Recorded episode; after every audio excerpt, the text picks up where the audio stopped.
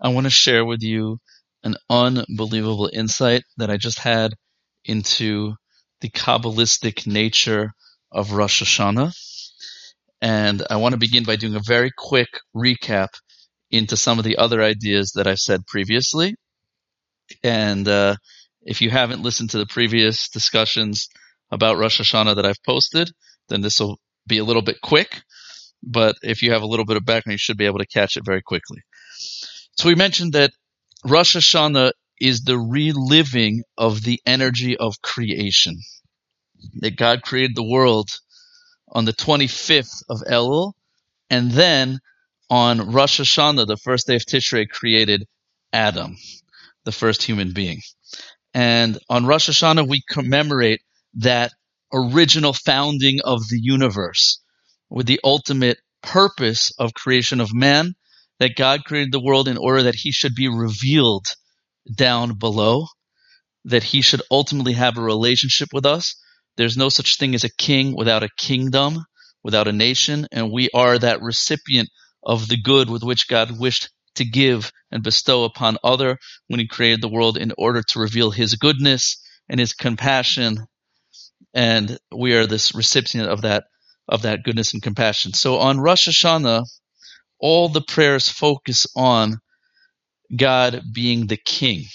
And the reason for that is as we just explained, that essentially it's the day of the founding of the company and the CEO of the universe looks at his creation and he posts his mission statement on the wall and says, How are we doing at fulfilling the mission statement which the world was created, ultimately to reveal God in the world?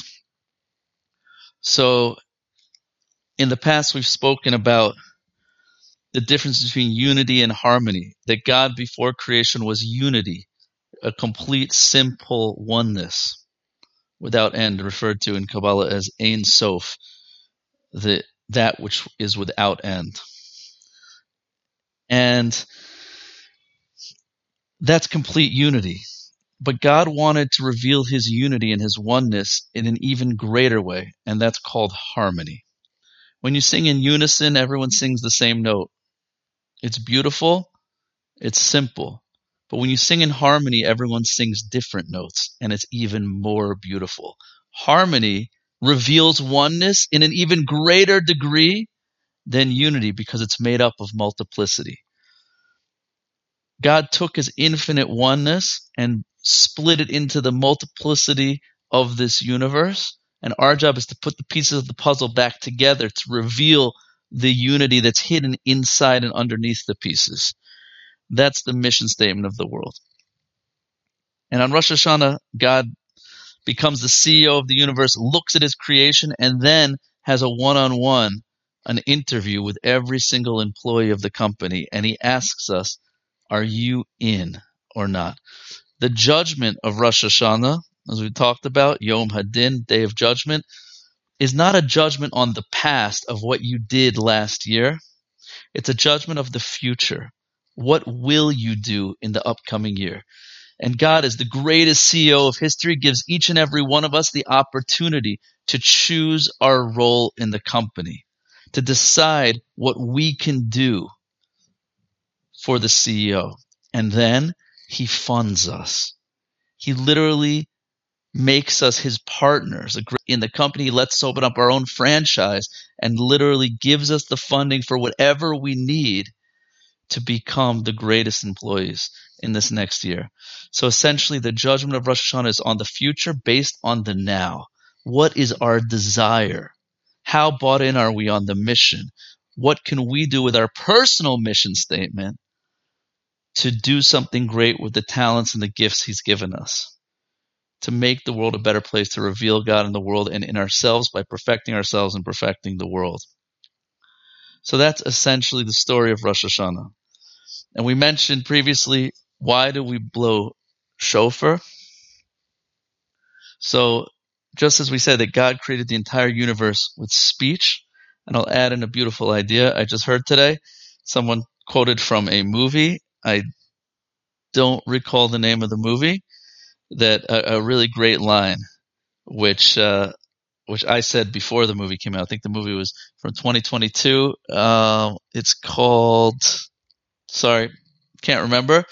But uh, in the movie, it's about a, a record producer or a recording artist, and he says whether you believe the world is created with by God saying "Let there be light," or whether the world is created by a big bang, everyone agrees the world began with sound. And that's a very profound idea. According to science, string theory proposes that the smallest building block of creation inside atoms, inside quarks, is something called strings. And the reason they're called strings is because they vibrate. And the Torah says that God created the world with speech, and Kabbalah explicitly explains that the building block of creation is the letters of creation. So God created the world with speech, and yet Adam was created with breath. God blew into Adam a nishmas chaim, a living soul. And the ancient Aramaic translation of that, a living soul, is ruach mamala, which means a speaking spirit, the breath of speech. What does that mean?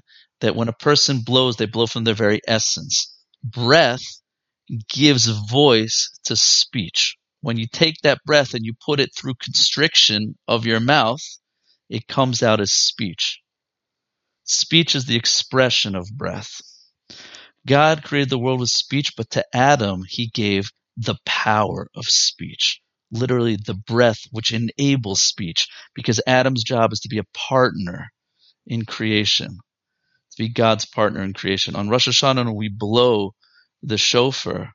What we're essentially doing is we're reigniting that spirit of speech that soul within us, which enables us to now become God's partner in recreating ourselves and recreating the world. And that's why the prayers in Rosh Hashanah are all about the world coming together under the kingship of God. God's ultimate desire is that Him and His name should become one. The name is your expression in the world, your outer expression, according to Kabbalah. So ultimately, God's vision is that his, his desire, his will should be fully expressed in his creation, that all the parts and pieces of this world should express his oneness.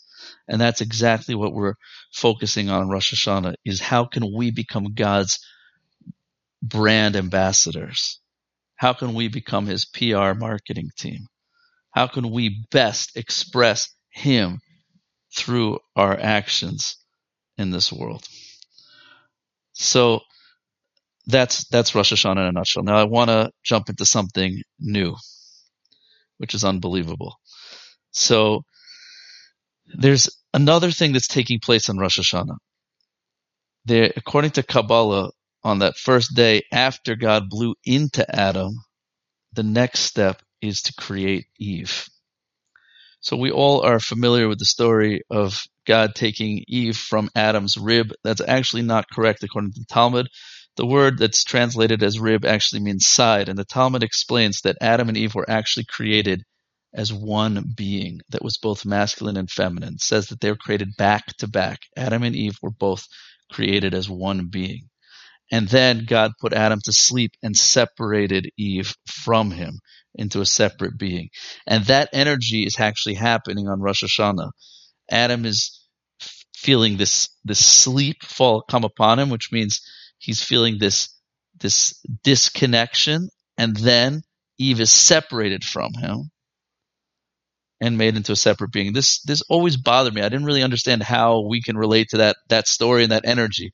And it came to me yesterday, unbelievable. Because I think I was thinking about it wrong. I was thinking, you know, we're Adam and we're having Eve separated from us, but that's actually incorrect. We are actually Eve. And this story of Adam and Eve being separated from each other is the story of the creation of the universe. And it's a story of human history. So we mentioned that God was ultimate oneness, split himself into the many pieces of the world with the goal of coming back together with him. It's a story of a soulmates. The soul is one, made up of both masculine and feminine, are split into this world into separate bodies with the goal of coming back together. What's the purpose of coming back together if you originally one? Just why go through this whole story? The answer is because when you come together as from being separate beings, then true relationship is possible. Let's think about the mother and her baby child. Who loves you more, your mother or your father? So I always thought it's obvious. Mother loves the child more. But several years ago, I came up with, with an idea that actually it's not correct because the mother doesn't love the child. The mother is the child. The child is literally one with the mother. The mother's love of the child is really an extension of herself because she's so intimately connected to the mother. It always bothered me. Why do we pray to God as our father, not our mother? Mother is a much better metaphor. Mother is the creator, intimately connected. So the answer is, is because the mother has an intimate, unconditional love for that child because it's a part of her the father is disconnected from the child. And because of that disconnection, the father has to seek to build relationship. I always tell the story that my first real moment that I felt connected to my kids was the moment when they made eye contact and smiled as babies for me now I felt like I was bought in. Now there was actually a reciprocal relationship. God wants a reciprocal relationship with us. He does, he of course loves us unconditionally like a mother, but he wants us to reach out to him like a father. That's the relationship that God wants because then we're actually recipients in that relationship as opposed to the mother's love of a child, which is completely one sided. The mother doesn't need the child to do anything. She loves him no matter what, exactly as he is. God says, no, I want you to actually build a relationship with me. I want you to live up to certain standards. The mother loves us with complete acceptance. The father is seeking a relationship of approval, of conditional, reciprocal relationship. But if we think about the mother's love and relationship with the child, so there's also two phases to that. See, the mother, when the child is within her, doesn't love the child. She is the child. But when the child is born and is now separate from the mother, now she can begin to have a relationship with him. Now that the child's alone and cold and, and, and separate, can now come back together to nurse and cuddle in the mother's arms and now is experiencing that closeness. When God was all there is, there was no relationship. There was no other to receive his goodness. Once we are separate from him, we can come back and connect to him with closeness. That's the story of this world. When a couple meets, initially your relationship is all about you. It's one sided. You're connected. You're only seeing the world through your own eyes, but only when you make space for the other, recognize that Adam and Eve are different beings, can you begin to have true relationship. True love is recognizing another's existence and making another's needs your first and foremost desire. So let's go back to our story. So we're actually Eve. What do I mean by that? When Adam and Eve were created, they were back to back, and that's essentially a metaphor for an imperfect relationship. Suddenly, when they're separated, Eve becomes separate from Adam. Now, Eve, the feminine in Kabbalah, represents the expression. We talked about earlier the name the feminine element is there to bring down and receive all the energy from the higher levels and then transform that into life, right? The female receives from the male the DNA, the potential, and she turns that into actual. A great metaphor for that is Mother Earth. The earth receives the blessings from the sun, the rain, and then gives forth to something even greater, the birth of life, of foliage. So the feminine aspect was originally connected to the masculine aspect, but it wasn't really receiving in a face to face relationship. When Eve became separate, now she has the ability to come back together with Adam and receive his spiritual flow face to face in a reciprocal and loving relationship. The problem is, is that she now has an independence to deal with. And now her number one drive is to disconnect. What I want to refer to this disconnection from Adam as feminism. And let's not get too into the uh, social, uh, psychological, and, and and and political ramifications of this. I don't mean to offend anyone, but the idea of feminism is that the female is independent from the male, and the Torah version of the perfect, the perfect relationship is male and female working together.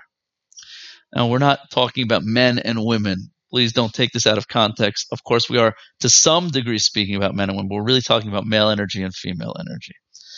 So we are Eve. Eve is the story of a human being. We were part of God and then we became disconnected. And our job is to become the clear vessel to receive God's blessing and then transform it into something even greater. Our job is to perfect the world, to literally reveal God in the parts and pieces of this world, just like a puzzle. You take a puzzle made up of a million pieces, thousand piece puzzle. You put the pieces of the puzzle together and you're left with a beautiful image. But you had the image all, all the way at the beginning on the cover of the box. What was the point of this whole charade? And why do you take the puzzle and put it up on the wall afterwards? The answer is, is because that original picture, there was no work done. It was unity. Our job is to put into in the effort to reveal the oneness, to reveal the picture that's hidden in the parts and the pieces. So that's the story of our lives. To fight the inclination to be a feminist, to fight our inclination to think I can exist without God. I can do it myself. I'm an independent entity and to recognize that I'm just a piece I'm just a cog. My job is to let God flow through me, to let the divine flow through me, to be a conduit and a, ch- a funnel to reveal godliness in this world, which is even greater than the original oneness. My job is literally to perfect the world. So on Rosh Hashanah, our focus is that God disconnects. He removes himself. He removes his energy. Adam is left essentially alone and independent. He blacks out. He goes to sleep. He feels disconnected from God. And then he wakes up and he's independent. God literally says, I'm giving you your own franchise. I'm giving you your opportunity to create greatness. You're independent. Now you have to use that independence to come back and reconnect with greater connection than ever before, in, with true harmony or, God forbid, to disconnect and to think we could do it without Him. That's Rosh Hashanah. So I want to give us all a blessing that this Rosh Hashanah we connect to our true will to do the will of the Creator, to be a faithful employee, and literally to become a partner with God in creating the most incredible, beautiful reality. Wish you all a Shana Tova, a beautiful year of life and purpose and connection.